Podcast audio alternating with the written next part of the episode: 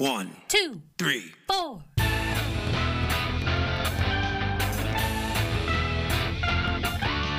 Monster movie. Fun time, go! Monster movie. Fun time go. Monster. Movie. Fun time. Go! Monster movie. Fun time go. with Precious D and Honeybee.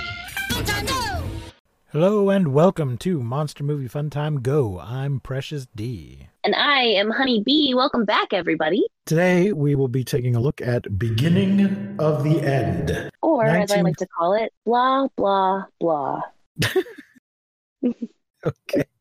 I will explain why later. 1957 Black and White, directed by Bert I. Gordon, starring Peter Graves and Peggie Castle. Budget I have is just ultra low. I don't know what the box office was.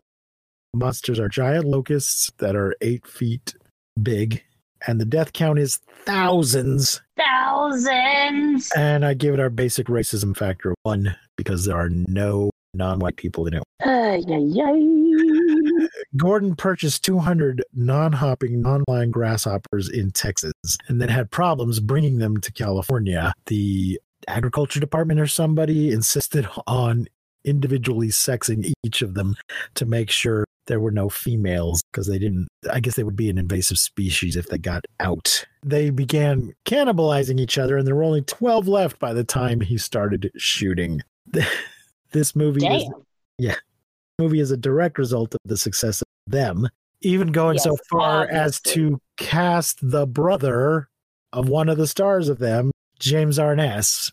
As we mentioned in our them episode, Peter Graves is the brother of James Arness. They never appeared in anything together, but Peter Graves did appear in a ripoff of his brother's better movie. So Damn it! That's like wanting Fruity Pebbles but getting Fruitios. yeah. Well, and, and sometimes you cast an off-brand Sheen brother Oh my or, god. Bal- or Baldwin. Although I would say that James, Baldwin. James Arness and Peter Graves. Well, first of all, they were using different names, so they weren't advertising that they were. Just, and I think Right. they had fairly equal careers. One of them was not just disproportionately more successful than the other. Was to say Adam or Alec Baldwin and Stephen You define your own success. Sure. So the the the movie opens. The movie At opens with Makeout Point. Breakout Point, one mile from Ludlow, Rantoul, 25 miles from Champaign. We're in Illinois. There's a couple making out in a car. What- that is that how you make out? Is that your Yeah, I, I'm pretty sure you just like open mouth and a little, a little, a okay? Good to know. and the lo- woman looks up and screams, and then very dramatic music and some opening credits Yeah, Police I feel like it's it was such a power move to put credits at the end of a movie. at the end. Yeah, because now we put credits at the end. We don't have credits Oh. at the beginning of the movie anymore. There's, there's sometimes opening credits. It just Yeah, just not like this. Not like it used to be. Yeah. So the police car, police car 254 is driving along, spewing a lot of police jargon over the radio. They see something and pull over. And the car from the opening scene is just smashed to hell. Yeah, they foul play is suspected. They Foul find the play. car. That's right. That's what I wrote. Foul play. foul play. Foul play is suspected. They find a wallet. William Yes. Somerville of Ludlow is likely the driver. They One you- One of us will stay here. One of us will go check the address. And I don't know if you noticed this. There are a lot of crickets in the background. Oh, a lot of cricket noise. A lot of cricket noises in the background, which is some foreshadowing. Uh, then we cut a little bit later. Car 88 is on the scene, checking things out, and headquarters says Car 54 failed to report. And they call out to Car 54. Hello, are you there? Hello. The guy comes running up to the car and grabs the microphone and says, The whole town is destroyed. Send help. And we cut to a pretty lady in the car. It's daytime now. And I wrote, Is she a scientist? That she Imagine- sure appears to be one. Imagine if real life was such that every time you saw a pretty lady, you said, Oh, she's quite attractive. I wonder if she's a scientist. but that's how it is in these movies. Like, it really is. Assume Yeah. she must be a scientist, but no, we find out in a moment she is a photojournalist, uh, apparently a famous one. Hmm. Everybody she meets says, "Oh yeah, I've read your work." Oh, you! I saw your picture story. So she comes to a roadblock. The town is closed. Take the detour, lady, and she pulls off and goes back to show her credentials. I know I'm a reporter. Can I come in? Uh, she's got a real Lois Lane sort of name, Audrey Ames, very hmm with the National Wire Service. I want to say here, now this is not a great movie. Yeah, mostly, it's not. mostly because of the effects, but I'm inclined to give this movie a sexism rating of negative one. because Audrey some- Ames is a boss ass bitch. Yeah, we've had some movies before where the movie itself wasn't sexist, but some of the characters in it are. None of the characters in this movie are remotely sexist. Nobody questions her ability. Nobody comments on her looks. hmm Nobody says you shouldn't be here. You're a woman. Or any of that kind of shit that we normally get in these movies. Everybody just accepts her as a professional doing her job and interacts with her as another professional doing their job. And I really appreciated that. One guy later comes close to sort of maybe asking her out and just immediately drops it. So hmm that's that's the closest we get. And I liked it. So And I liked it. good for you. good for you, movie. So she uh drives away though, and they're not gonna let her in and tries to sneak around another way and take a picture, but a soldier catches her. and she has to speak to the manager. she wants to talk to his supervisor, and he tells her that's uh, General so and so. He's headquartering in Paxton. And he'll leave the camera at the roadblock for her. At HQ, Paul Frees is on the radio. We mentioned Paul Frees back in the Rodan episode as being the voice of the police chief in that movie. Uh, he's done a lot of cartoon work and Oh yeah, okay. You might know him as Burgermeister Meisterburger from Santa Claus is Coming to Town. He's all over this movie, but we don't see him once. every time somebody is on radio uh, talking over a walkie-talkie or radio of some kind, you know, guys in the helicopter, multiple different characters are all voiced by Paul Frees. We love to So- see it. He's on the radio right now, and the colonel's busy, but maybe Captain Barton can help you. They tell Ames who's come to the headquarters to see the manager. And here the captain the captain knows her work, knows who she is right away. Oh, are you the Ames that wrote that piece on that thing? I liked that. I enjoyed it. And she agrees to wait until they give word to print anything if they'll give her some information. And he t- explains to her that 150 People, from the town of Ludlow just disappeared. So they offer to let her sit in on questioning, and they question a guy named Dave, who's played by Hank Patterson, who was out. Fred Fred Ziffel on Green Acres. Also had a recurring part as Hank on Gunsmoke. So there we have another James Arness connection. They're asking him about what time he left Ludlow. So he was there apparently last night, but left before whatever happened happened. He Mhm. left around 11:30 and then they talked to Edna who seems to be with the phone company and she became aware that no one was answering the phones in at 4:45 so Thanks, Edna. that is uh, a timeline then somewhere between those two times is when the shit hit the fan. Okay so the colonel she gets to talk to the colonel now and he also knows audrey's work.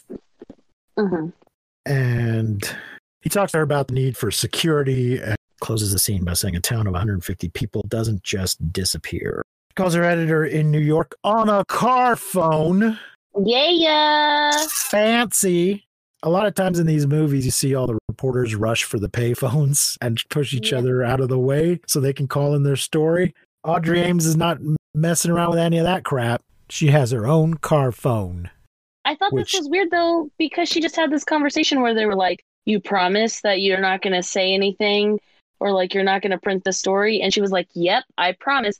And then she went, she goes and like tells her boss, who's like, "Woo, yeah," and then she's like, "But wait, you can't tell anyone either." Right. Well, no, she does have to uh, let her let him know what she's working on because she's Oh, okay, abandoned. see. She's abandoned the story she started. Okay. I guess as long as she doesn't print it, she can talk to her boss about. It. So she verifies that there was a plane spotted over Ludlow. Mhm. Maybe that maybe that was the cause, but they verified that it was a commercial flight. And The only ones doing radiation experiments in the area are the Department of Agriculture outside of Paxton. It likely was not a, a bomb or explosion from a power plant. She goes to check that out, and we cut to the U.S. Department of Agriculture experimental station. She comes up on a, a deaf guy that she doesn't know is deaf and is all like, "Hello, excuse me, hello," and thankfully does not yell out at him, "What are you deaf?" Peter Grave, uh, Peter Graves comes up behind her and scares her, and then explains that Frank can't hear. There was some kind of radiation accident, took away his voice and his hearing. yeah, so he's also nonverbal, Yeah, I deaf don't, and mute. I don't know what kind of radiation accident that was, but you go. Yeah, seriously. he's Ed Wainwright. He does not introduce him Doctor Wainwright, but I think he must be. Frank starts uh, picking up snails. Snails have snuck into. They're doing some sort of agriculture. You know, it's Department of Agriculture. They're doing some sort of agricultural experiment, and snails have snuck in. And there's always things getting in here, which turns out to be the cause of the problem. Mm, And he doesn't think that radiation caused anything. It couldn't have been an explosion. He shows her, here's what we use, and this is not yeah, Any- he like he like opens a cabinet, Yeah. see, closes right- cabinet. radiation stuff I keep under the sink over here. Yeah. But they're experimenting with growing giant ass strawberries that are not edible at this point, but hopefully someday we will develop an edible version.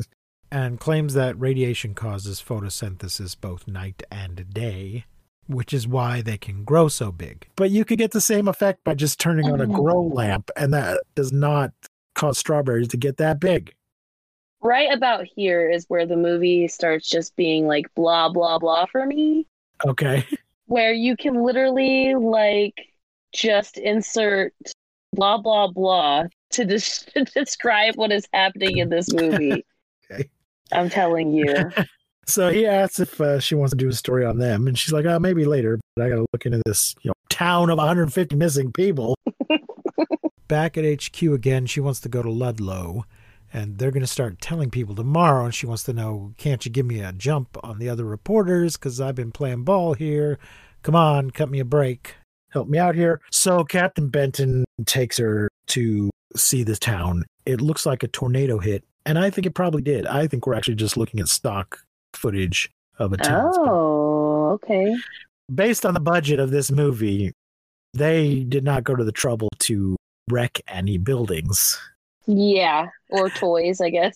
They they must have just gotten some stock footage of either the results of an atom bomb experiment Or a tornado. having trashed a town. Yeah, he does say, "I hope you have a strong stomach," and then it's just Yeah. like buildings. Uh, yeah, okay. would. Uh, yeah, you need to have a strong stomach if there are bodies laying around, but there's not right. people, the people and everything apparently, any sort of pets or anything gone. Hmm But then she talks a bit about her trauma. She seems Yeah, a little a little backstory moment Some- here. She has a few more of these also throughout the movie, where it's just yeah, like, I, and now backstory. I mark the uh, passage of time by all destroyed cities I've seen. Yeah, and seems to be having a little PTSD from her work overseas in Korea and places like that. She mentions a couple of destroyed cities that she's seen. When they get back, this is where the captain almost hits on her, but not quite. But also, is he just actually recommending some self medication? Because he says, uh, well, you know, a good way to forget your memories is a drink. I know a little place. And she says, how could something like this have happened? You know, and sort of cuts him off, and he just immediately drops it. So maybe he is just ex- suggesting you should just have a drink. You look like uh, you could really use some whiskey there. yeah. Uh, and then we go back to the research experimental station. Audrey's come back, and Ed seems happy to see her, but he's not a creep about it. And in fact, Mhm. she wants him to take her to see the destroyed silo, which I don't remember anybody mentioning before this, but maybe they did. There's some silo that was destroyed a few weeks ago. She wants him to take her to see it. And he's like, I'm kind of busy right now. So if he was really, if he was a creep like we've seen in these other movies, he would have jumped all over that. But instead, he's like, uh, I don't know if I can do. Why me? Right. Why are you Yeah. asking me? Yeah. So I thought that was another interesting thing that it's his goal is not to get into her pants. He's trying to do his job, and he'll Yeah. help her. He'll help her if he can, but he's being a professional and treating her like a professional. Uh, maybe we could do it Mhm. tomorrow, but she manages to. Well, actually, Frank steps in and says we should do it. Yeah, she does and- try to like inflate his ego a little bit. Like you, you'll have a better perspective because you're a scientist, Yeah. not a cop.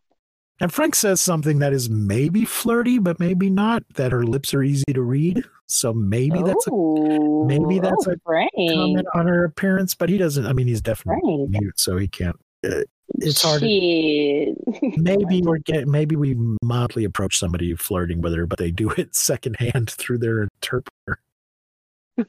so they all go. And how you live, baby. Shoot your shot.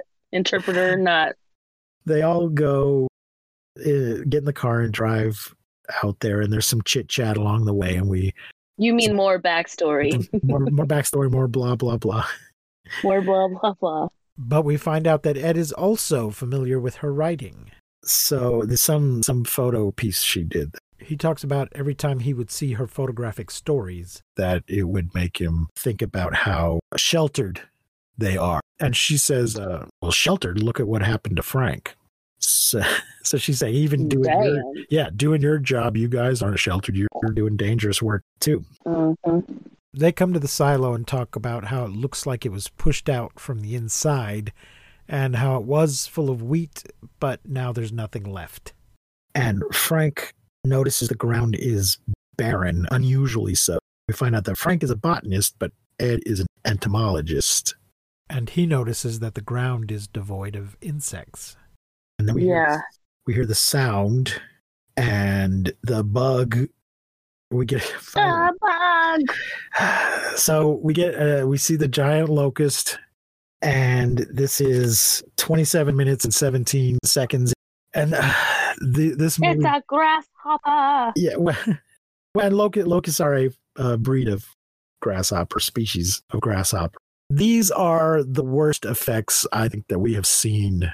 I mean, definitely, definitely the worst effects that we have seen so far. It's kind of the same technique that was used in Tarantula, but just not done nearly as well. Yeah. It's all split screen and back projection and Done very poorly. Yeah. Well, we watch it, so you don't have to. but uh the thing gets Frank. Frank, no. No. The two of them GTFO because she's all like, "No, it's too late for him. Let's get out of here. He's gone. He's gone. You can't save him." And I wrote HQ Geiger counter. I guess they're talking about Geiger counters at HQ. Ed and Audrey come charging in. Well, yeah. Ed is on a first name basis with Colonel Tom, and he tries to tell him, "Hey, the problem is giant locusts." And some soldier reports that there's no evidence of an explosion, but The they're next thing trying. I have is he's saying, "You bred these things," and he's like, "Accidentally, yes." Blah blah blah. Yeah. So they tell him about the giant locusts and sort of explain that it maybe is Ed's fault. Yeah. Whoopsie. Uh, and they also mention that guns were found and they've been fired. And Ed keeps trying to tell him that eight, some of these locusts are eight feet tall, and bigger, and one of them killed Frank. Colonel is not listening, and and yeah, then then says, "You bred these things." First he said, "I don't believe what you're telling me," and then he says, "You bred these things." We saw them, and again they bring up flying saucers. These movies talk about flying saucers, but there's never flying saucers in them. People see people see all kinds of things. They see flying saucers. They see We saw Frank die. Yep, it must have eaten the grain from the raided silo. So finally, the the uh, colonel says, "All right, I'll take. I'll go out there with ten men, and we'll look around." And they go back out there, and there's no body because the locust ate it. So they go into the, they go into the woods, and the soldiers are joking around about the situation. And one of the guys says, "These days, the atom gets the blame for everything: bad health, bad weather. Now it's grasshoppers." Ay, Okay. ay, ay. Not sure that's true that atom gets the blame for everything, but sure. And then we hear the sound. Another Yes. shows up. Shoot, shoot. The sound. The sound, it sounds like a ceiling fan might sound if you were uh, having a bad trip and you stared at it long enough. It's like a it this oh it's I hated the sound. I'm sorry to hear that. Yeah. Uh, so Anyway, they pew, pew, they pew. they make a fighting retreat. Guy in the truck gets on a bigger gun, and Ed shoots too. He did mention during the backstory that he had been in the military, yeah. so he picks up this gun and knows how to use it right away. That's There are some also some really funny camera angles right here where it's like there will be like a close up of the grasshopper or the locust's face. You uh-huh. know, and it's like a close up of his face and it's kind of like a wiggly camera and then it goes to like the person's face that's supposedly like in front of him and it's just like a close up of like screaming! Face and it's hysterical. It's gold. So they get back to HQ and they're talking about a plan, and Ed's telling them, "You don't have enough men. You need to call a regular army." And uh, where do where do I get off? Where do you get off? Excuse me? They think somebody says to somebody, "Where do you get off?" Telling me how Um, to in the something. bathroom like a normal person. Basically, you don't know what you're talking about. Don't tell me how to do my job. So they think they can handle it. and They don't need to call the. Oh, where do I get off calling the regular army? The colonel these circles that you talk yourself in. the colonel is saying, Where do I get off calling the regular army and telling them it's giant grasshoppers? Well, maybe it's the fact that it's actually giant grasshoppers, but he thinks they'll lock him up if he tells them that. Never mind that, you know, it's actually happening. Audrey and Ed discuss the situation and decide to go over the colonel's head to Washington. Do you want me to tell you how the conversation went? How? It went like this like, I'm going to Washington, blah, blah, blah. I'll go with you, blah, blah, blah. Annihilation, blah, blah, blah. Annihilation, blah, blah, blah. Annihilation, the beginning of the end. That's pretty much what I wrote down. Annihilation, the beginning of the end. But yes, we get a title line here. From Ed. Oh, the title line. And they go to Washington and we get a film presentation. Yay! Is this the fourth one? That's another stat I need to put on. I think so. So I apart think is four. Apart from my notes, for each of these films, I have a little paper I fill in where I put the title and the year and the budget and the box office. And I have death count and Wilhelm count and racist factor. So I need to add film presentation, yes or no. Ed is giving a film presentation in a fully lit room. Somehow the projector is still working and they can all clearly see the film presentation. And he gives us a lot of locust facts. yes, they're intelligent and strong, blah, blah, blah, blah, They- blah. They follow a leader. Uh, they will, if they run out of other, they eat other insects, and if they run out, they'll cannibalize each other. As we know, while we were making this movie, because we've only got 12 left. and he mentions that And he mentions that Massachusetts colonists drove them into the sea, which will be important later. So the general or whoever thanks him for his presentation, but tells him the full force of the Illinois National Guard can handle it. And you're a scientist, you know what science can do. I'm a soldier and I know what guns can do. But Ed tells them they've got to hit it with everything they've got. And then Paul Paul Frees's Paul Frees's voice comes in because a guy comes in that's not him, hands him a paper, and Paul Frees's voice says, "There's an urgent call from Paxton." the general takes the urgent call from Paxton and immediately says, I owe you an apology. "They have broken through our defense lines, thousands of casualties." They're so Right. violent. We have no clear idea what the death count in this movie is because first they killed, Yeah. they killed Two kids making out.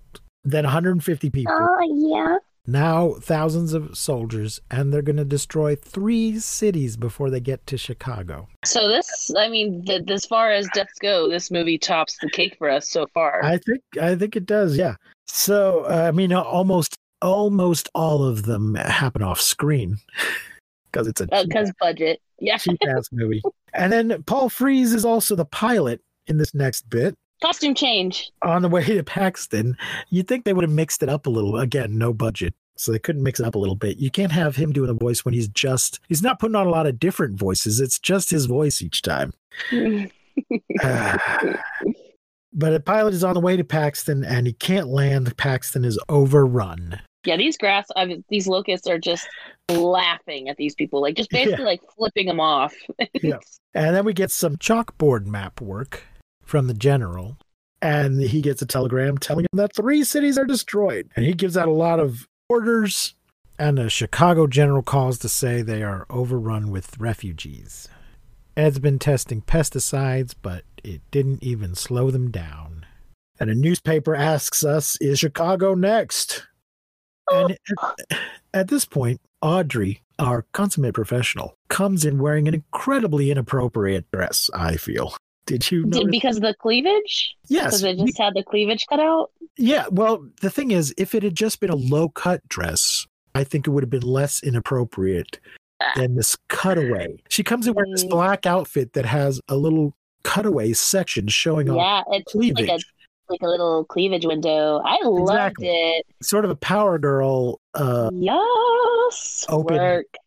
Work. I- it was no, it looked nice, but it was more of an evening wear kind of thing. I thought, not a business. Yeah. Yeah. Not, not not not for this meeting about how the world is about to end. yeah. I mean, so- if you if you're gonna die, die hot. I guess you know. Whatever. Oh, have you seen the uh this her shirt? Actually, the reason why I knew what shirt you were talking about or what her dress is because it reminded me of the. There's a new uh Rihanna Fenty lingerie show that came out on Amazon last week, and it is incredible. It's super inclusive. Um, the shirt reminded me of a few of the pieces, but the whole show is incredible. It is your like 2021 fashion show. There's like women women of every size, every color. There's a hairy woman. I was like, get it, bitch. There was a disabled woman. It was super awesome. But yeah, this shirt kind of reminds me of this line that Rihanna just put out. It's a fancy line. It's amazing. So I- yeah, watch it. I did not see that, but I will take a look later. Oh, please do. Oh, So and I- there was a pregnant woman. Okay, I'm done. Okay. Eat my eat my ass, Victoria's Secret. Okay, go ahead. So Ed tries very hard not to look down her dress while he talks to her. Mostly mostly succeeds. And asks her weren't you supposed to go back to new york? And she says i was but i wanted to stay. And he says and too, come through my window. he says it's too dangerous but i'm going to give him the benefit of the doubt and say it's not because she's a woman but because she's a civilian. Ah, because because they've been doing a good job so far. Yeah. And if the titty window doesn't prove it, but I, I do think we this is also just showing it's it's a very tepid romance but they're Yeah. trying to hint they're just trying to show us that he is concerned for her safety i think but this is possibly we've had some pretty tepid romances the one in them was was pretty Cold to lukewarm. This one might be even more so. yeah, is this just is this just another way of copying them like we have to put these two people in it who seem attracted to each other but don't do anything about it i think in them they actually went on a date because they did the interrupted date bit yeah. these guys don't even get there's not enough time these locusts are tearing shit up no time for dating uh, but it is it is it really is too dangerous though maybe she shouldn't And yeah, here I wrote boob window worse than low cut. You wrote what? boob window worse than low cut And then Ed misquotes the Bible when he says something about the beasts inheriting the earth. Oh, Ed, come on now. It's the meek who will inherit the earth, not the beasts. and we got a news guy telling us about how the unlike your normal enemy these creatures give us a high pitched screech to warn of the attack and it will get higher and higher pitched until it reaches a peak and then they attack And back, and just as he explains this, back at HQ, we hear the screech and cut to some stock footage of panic in the streets. It has to be stock footage because there's no way they hired any extras to run around the streets. Uh, the army fights, stock footage of tanks and planes and helicopters. With their tanks and their bombs and their bombs. and apparently, the locusts are well enough organized, to attack in a spearhead formation to try to breach the line. And the news tells us that they've reached the Chicago south side and suburbs. And I wanted to know where is Leroy Brown? If they're on The the south side. south side. of Chicago, they need to look out for bad, bad Leroy Brown. Baddest man in the whole damn town. And a guy in a helicopter I think it's Paul Frees again, tells them to keep calm and take shelter in basements, which I think is a great t shirt idea. you know, like this keep calm, Yes, yeah. Keep calm and carry on. And there's all these variations. keep keep calm and call Batman. I think we need to make a keep calm and take shelter in basements. Oh my gosh, I am so down. If you guys want a keep calm and what is it? Take shelter in basements. Take shelter in basements. Uh, sure, you know, let us know. Sure. Uh, but there's a lot of panic. Paul Frees in the helicopter. It's a little two man helicopter. He keeps telling everybody, do not panic, but there's lots of panic. Lots of panic. And here's where we get our first uh, cheapest effect in the world, where the grasshoppers climb up a still photograph. Of a building. Oh yeah, it's bad. It almost works until at one point, one of the grasshoppers steps on the sky Yeah. he steps off to the side. And I think there's a point where they've cut out along the top of the building. So it looks like the grasshoppers coming over the roof. But yeah, it's a pretty, pretty bad effect. And it we really get a, is, especially the like color of you can just tell like the color of the grasshopper contrasted to the color of the building that it's just an image.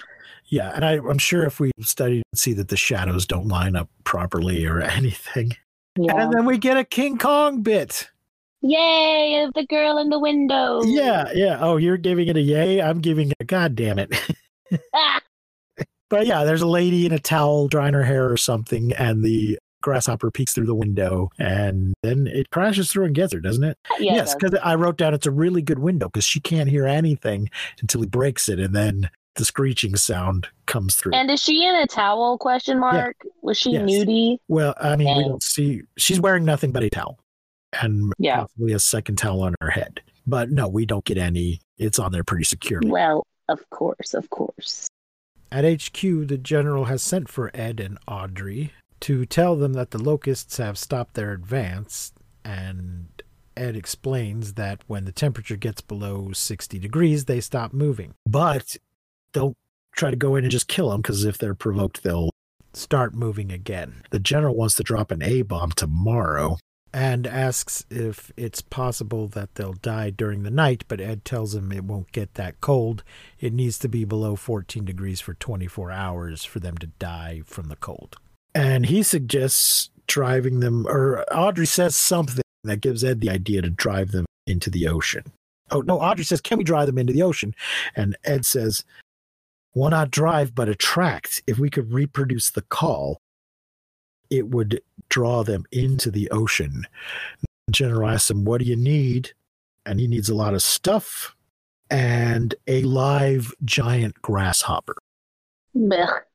Uh, you want to take a break? Yeah, let's take a break here and get a word from our sponsor.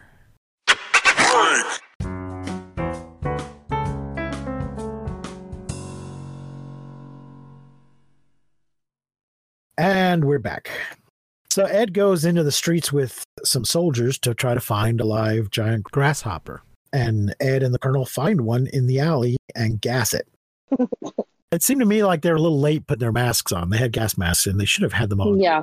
ready. They wait till they see the grasshopper and then start putting their masks on and throwing the gas grenades. And it seems like he could have gotten them if it'd been a little quicker. Yeah. And they blow, uh, Ed or somebody blows a whistle and calls, Hey, we got one, come get it. And cuts to back at HQ. They have it in a plexiglass cage. How? This thing, it is huge. This thing is huge. Way too big to, Yeah, how'd you get it in? way too big, too big to fit into the freight elevator or to fit through the doors or down the halls. But they've somehow built this thing and Fortunately, it's one of the smaller ones. Uh, they also mentioned we put up this cage in a hurry and it's maybe not too stable. So great. And a ma- uh, some major talks about, uh, I'm 37 years old. Till now, I always took life for granted. and they have the grasshopper hooked up to a polygraph. Well, they just they have some- Yeah, a lie detector test. yeah. They've done this by just running some copper wiring along the floor. So the grasshopper stands on it. They did not put little clips on the tips of his fingers or anything. Like, is your name the locust grasshopper? but this will measure the reaction. They're going to try a bunch of different frequencies and look for a reaction. And later, they've clearly been working for a while because Ed has undone his tie. General Wainwright says you've had your chance. No, says the general says to Wainwright, that's Ed. You've had your mm-hmm. chance. Now it's the Air Force's turn. And Pew, pew, pew, pew, pew. it's like, no, come on, I've almost got it, please. And the general tells him you've got like an hour and a half. And then he calls the bomber plane and tells him to drop the bomb in 90 minutes unless he calls and tells him not to. Tries to move Ed to a new lab, and But Ed wants to stay. He's all, I've tried fixed frequencies and filtered frequencies, and now I need to try harmonic frequencies, but I need time. And Audrey's going to stay too, and Ed's all, you shouldn't stay just for a story. And she's like, it's not for the story. So we get another tiny little moment of romance. Oh. implying that she's worried about Ed. So the general says, "All right, two, well, two men put leave two men here with you, three men out on observation points, and a helicopter. But you need to get away. There's going to be a getaway car for you downstairs. You should use it by 5:45 because they're going to drop the bomb at 6:30. Contact me if you're successful so I can stop the bomb. And then we get a rather long drawn out thing of him trying different frequencies. Uh, 515 he's still working. Yeah. 540 he's still working. At some point he takes his jacket off because he's working so hard. 6 o'clock he's still working. He should have left by now, but he's still working. And all through this, it seems to me that the grasshopper is reacting. He's banging the wall and stuff, and but I guess it's just not a big enough reaction for Ed. Yeah, or the certain the kind of reaction. Yeah. I don't know. I, I yeah, I felt But- the same way. Finally, he does have a reaction big enough because it breaks out, kills a soldier, and then Ed fills it full of lead." And it works. We've been shooting these grasshoppers all along, and it doesn't seem to affect any of them. For some reason, Ed is able to kill this one right now. My hero. and then he tell uh, tells the soldier cover uh, cover him up the sol- the dead guy cover him up and get that thing out of here how how is this one guy supposed to get that dead grasshopper out of here And where is he supposed to put it? just out on the street i guess It's ridiculous. Out on the streets, we set Oh. it on fire. and at this point there is a mannequin soldier also did you oh. notice this guy? So he said he was leaving two guys, right? One guy is dead. The other guy is moving around doing stuff. And there's another guy, a third guy, who's just standing there and he's not moving at all. And it looks to me like he is a mannequin. Oh my And god! I, how did I what's- miss this? Was he there all the time? Is this some sort of display that they have? Or like a recruiting mannequin or something? I don't know why this guy was there. It was really weird. But yeah, it doesn't move at all. I think oh my gosh! I think he's just a mannequin. It's- Oh man, I did not notice. yeah. Uh, Jesus. So he calls the general, tells him to call off the strike, and he does, and then calls Ed back, and Ed says, uh, "Get out on that boat. and I'll be your Pied Piper." So there's a speaker on the building that will lure the locusts to the building, and then the plan is they'll turn that speaker off and turn on one on the boat, which will lure them into the water. The observation posts will confirm when they're all at the location. Post two calls in from the Art Institute. Post three calls from the top of the hotel. Uh, post one hasn't called in yet. Where are you? What are you doing? And he says, I'm in the middle of it. They're all here. And Paul Frees is in the observation copter. I guess it's the same copter from before when he was telling people not to panic. General says the boat's not ready yet, and Ed says I'd really like to start. And General says I don't think you should, but I really want to. Okay, fine. We get a shot of the corner of Wacker and State, which I just found to be an amusing corner. The locusts are coming down the street at Wacker and State. And they climb the picture again, and the guy in the hotel gets it. Oh, The guy on the hotel roof gives not quite a Wilhelm scream.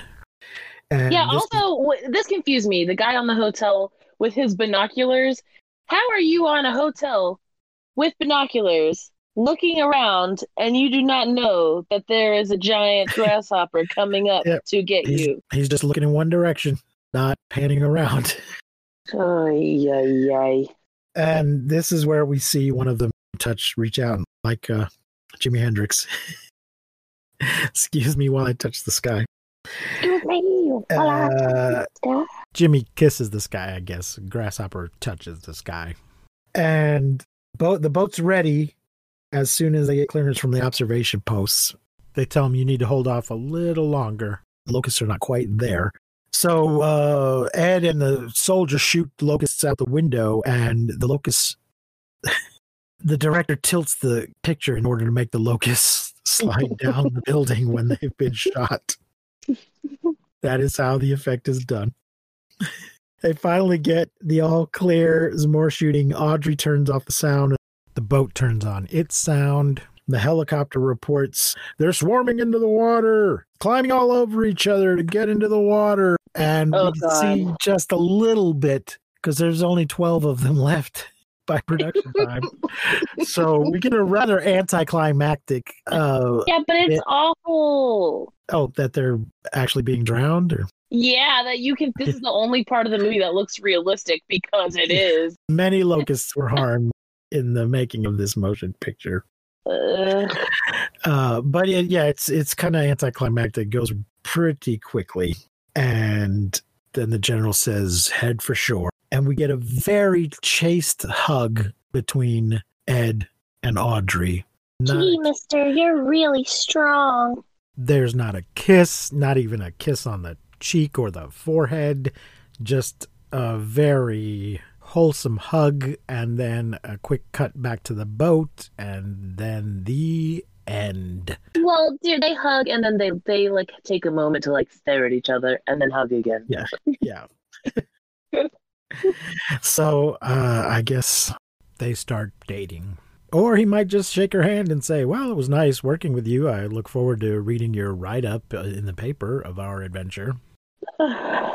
yes, because he is a fucking gentleman. That's right. She's going to have to make the first move. I think she was trying to tell him something with that dress. So that was beginning of the end. Blah blah blah. There was so much information in this movie that was just like, uh, So I-. I keep forgetting to institute a ratings system. On a five star scale, how many stars do you give this movie? like all together, like all the way around, just as a movie. Yeah, yeah.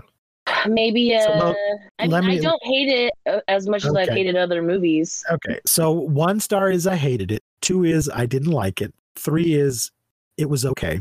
Four is I liked it. And five is I loved it. Okay, I'm gonna say this is like a two point four. Okay. Okay. Yeah, I think I'll give it a two. And mostly because of how Audrey is presented. Nice. I think I might have liked it much less. If there was a bunch of creepy behavior like we've seen in other movies. Yeah. So I guess that's all we have to say about that.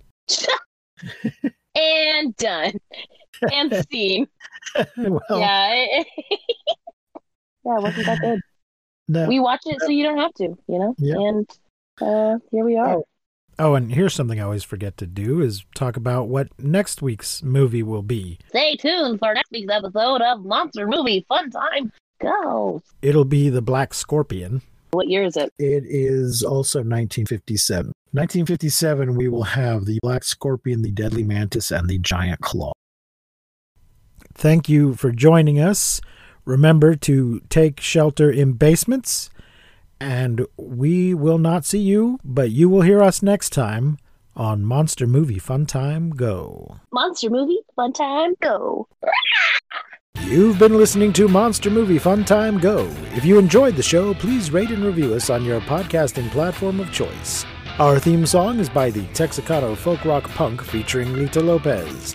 You can support the show, find links to our social media, and even leave us a voice message at anchor.fm slash mmftg.